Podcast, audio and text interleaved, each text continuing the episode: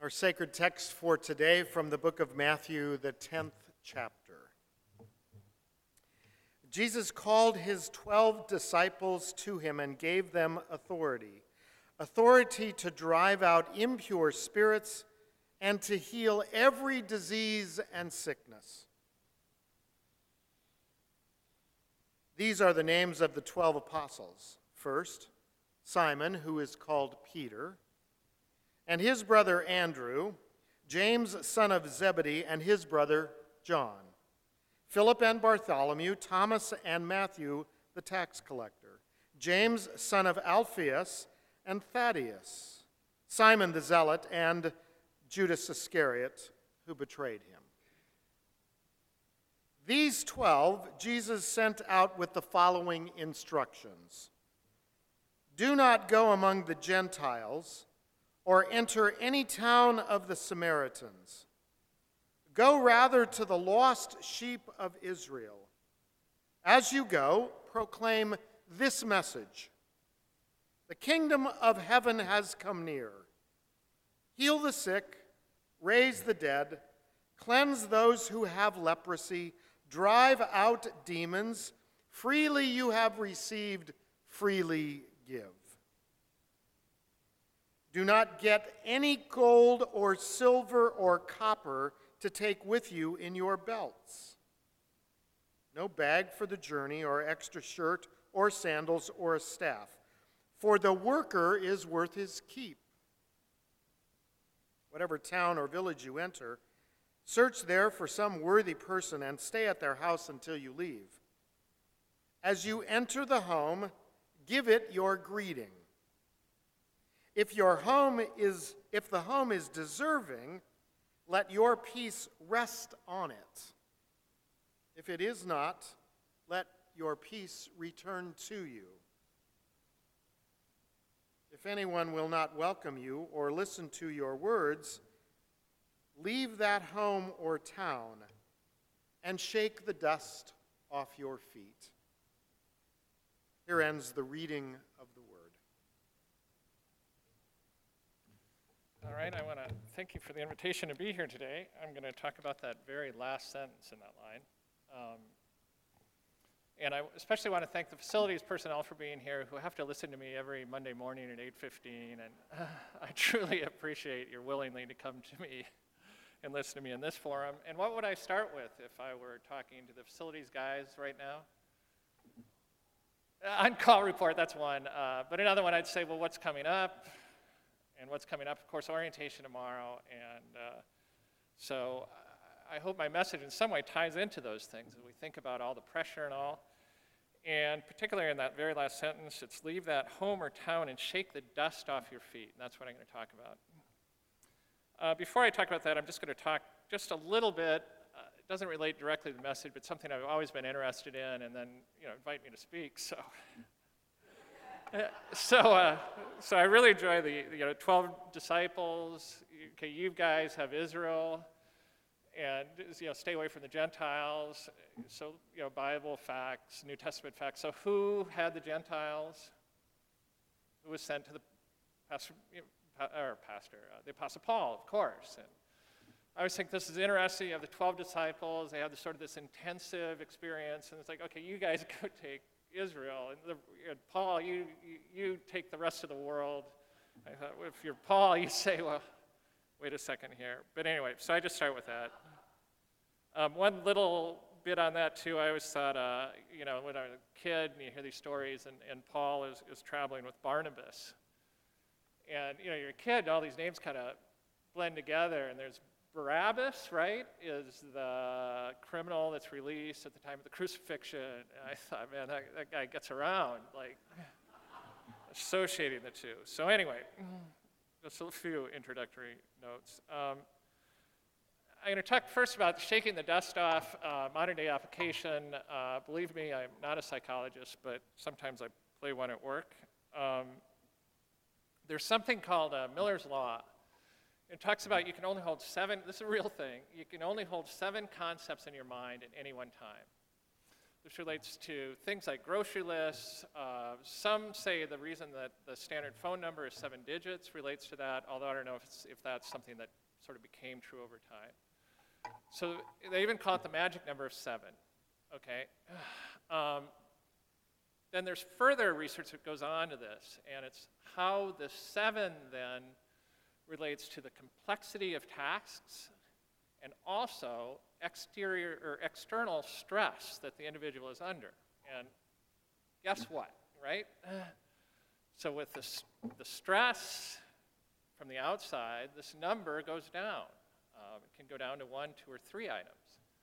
That then creates another dynamic, because then one is worried about the things that aren't happening, creating a cycle of, now I'm worried about these things I can't get done. Now I'm worried, so I'm not getting things done. So uh, that's Miller's Law, seven things. And then there's a whole nother piece of this. Um, in a book I'm reading right now, it's called Thinking Fast and Slow, where an individual is, is talking about how, or the author is talking about how decisions are made and how good decisions are made. And he finds a similar dynamic occurs when one is under stress, or if one is sort of worn out. If they're in a negotiation type environment, they will start making deals that are not favorable to them, because why? They're just done. It's like, you know what? I don't want to go forward. So all those things relate to this shaking the dust off that I believe that Christ is referring to. He says, you go to the house, the people don't want to deal with you. You know what? Shake the dust off. Move on. Clearly, that's not a situation where you are going to accomplish what you want to accomplish. I, I believe that Christ is recognizing at that level, if we're going to minister onto the world, that we need to shake that off, shake the dust off. Um, first time I've given a presentation from the iPad, so. Um, I, now I'm going to talk a little bit about my personal experiences uh, growing up. Uh, some of you have heard many of these stories. Uh, I, I grew up uh, a relatively conservative church, a uh, very charismatic church um, in South Dakota. Many would think that it was a very small place, right? Just those things, kind of South Dakota.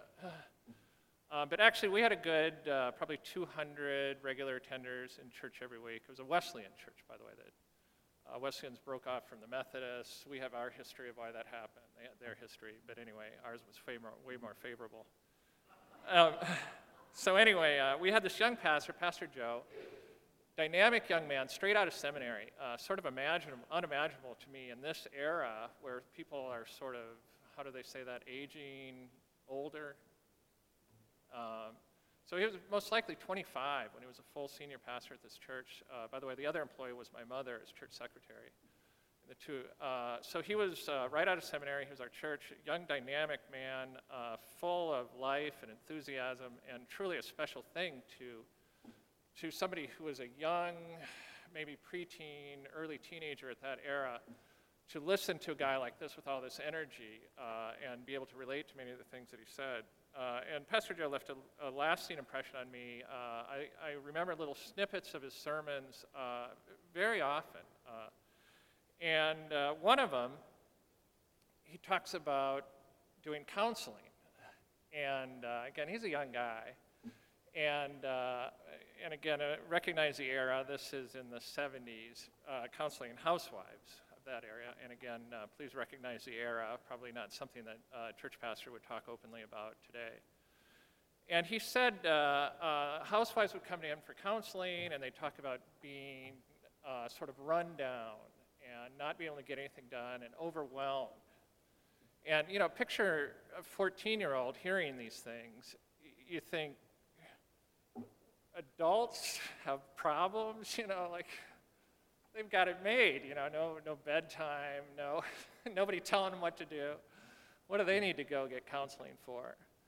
So that was kind of a shock to me. Uh, and uh, uh, first off, and then second, like I said, there's two hundred, probably two hundred regular attenders. So uh, I definitely knew every family in the church, and I was like, okay, who's going for counseling here? Looking around. um, but anyway, so. Uh, uh, it's, and I, I will also say, at some level, I was really impressed that, you know, this perhaps twenty-seven-year-old at that time was counseling in that environment, really sort of surprised by all these things. But anyway, outside of my surprise, though, uh, his advice sticks, his advice sticks with me. And, and I realize, for those that may have a counseling background, uh, I'm definitely not trying to take over that world and simplify it. But I remember his message was, when they come in, the, the first thing I say is, I'm going to help you, I'm going to work with you, however long it takes. And the second thing I say is, what does your laundry room look like right now? Can you imagine? I know, a little bit, a little bit different than one would say in today's world. Um, but I, I think the message is good. And, and in his telling, they would say, oh, you know, there's clothes everywhere, I can't get to it, I, I just can't get the energy to, to start on it. And he would say, okay, why don't you go home, do your laundry right now, uh, and then come back, and then we'll talk. And, and according to his telling of the story, um, and again, it's all these good, great, you know, Midwest Protestant work ethic messages in this whole thing. But in his telling of the story, the women would come back, and then they'd be ready to engage in things where they could move forward. Um, and I'm relating that, of course, to the shake the dust off. It was like, okay, here's something that you have control over. Don't worry about the rest of the world right now and what's going on. Like, take care of this thing that you can control in your life. Shake the dust off and take care of it. Um, one other story from that era, um, Pastor Joe, uh, even though I said all those great things, he could be extraordinarily long-winded, and uh, a forty-minute sermon, again, sermon, not unusual. And, and as you can imagine, to the fourteen-year-old, that was not so great, especially uh, you know, a huge Minnesota Vikings fan, and the clock is ticking towards kickoff, and oh my goodness, it's the end of the world. So anyway, it's extraordinarily long-winded. He really liked to get his messages in, and uh, uh, and you could tell at times in the church, uh, people physically starting to nod off, even, you know, perhaps myself included. And uh, and here's another sort of misconception of being young. You think the person up at the front doesn't have any idea, you know, sort of has a white screen in front of him, but I'm sure he would see all this going on, and and perhaps even see me nodding off.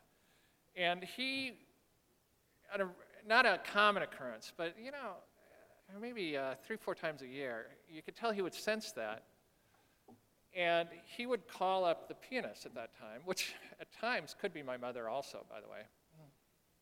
Um, and he would launch and lead a rousing uh, uh, chorus of When the Roll Is Called Up Yonder. And uh, I don't know, how many people know the hymn?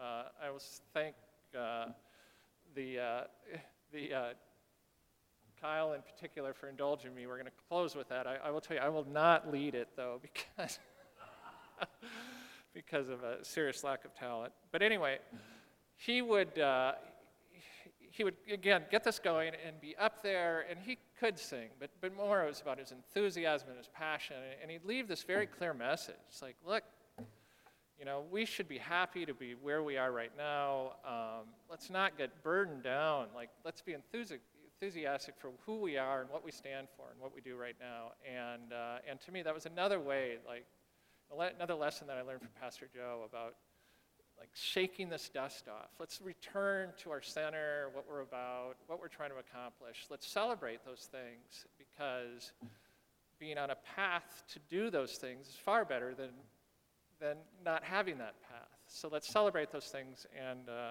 and move forward. Um, I, sorry. I'll say I do a little thing like this um, with our project managers uh, in the office. Um, no hymns, unfortunately. But uh, what we do is, uh, at the beginning of the summer, we put all the projects up on this whiteboard. Then we have a, a regular project meeting. We go through all of them, and, and it's not all that exciting, I will tell you. But when we finish a project, we bring the project manager up with a with a with a pen, and uh, and we have them cross it off, and uh, and then they get to pick a celebration music for their song, and we get everything from rap to whatever. We don't have that many project managers, by the way. So, but anyway, uh, so I, I kind of draw on that experience, I feel like, from Pastor Joe way back when, where it's like, you know what, this project is done. We're going to cross it off the list. We're going to move on. We're going to celebrate that we get to, we're able to move on and celebrate as a group. And, and, uh, and quite often there is some high-fiving involved, too. And, it, and again, it's all about this, like, let's shake the dust off and let's, uh, let's don't have to worry about that anymore. We're going to worry about these other ones maybe that are still up here, but let's move on. Okay, so uh, with that, I'll, I'll just mention and uh, recite the Serenity Prayer, uh, which uh, I know is at some people's office walls at California Lutheran University, as shocking as that may seem. Serenity Prayer, how many people know this, right? Just about everybody, right? So I'll just recite it. Oh God, give us the serenity to accept what cannot be changed, the courage to change what can be changed, and the wisdom to know one from the other. Um, and again, shaking the dust off. Let's understand what's important. Let's not worry about the things that aren't important. Let's celebrate the things that we succeed in and shake the dust off. Thank you. Most Holy God, to be grateful is to recognize your love. Your love is born in us and through us, lives and moves has a being. Every breath we draw is a gift of you, and every moment of existence is pure grace.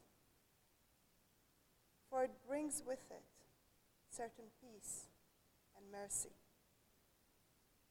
May our gratitude take nothing for granted.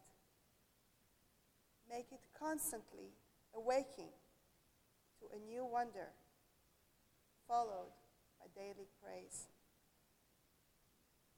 God, your goodness is all around us, not by hearsay, but by experience. And that's what makes all the difference. Please stand. Loved by the grace of God, continue to be a good gift by sharing the love of God with the entire world. Amen.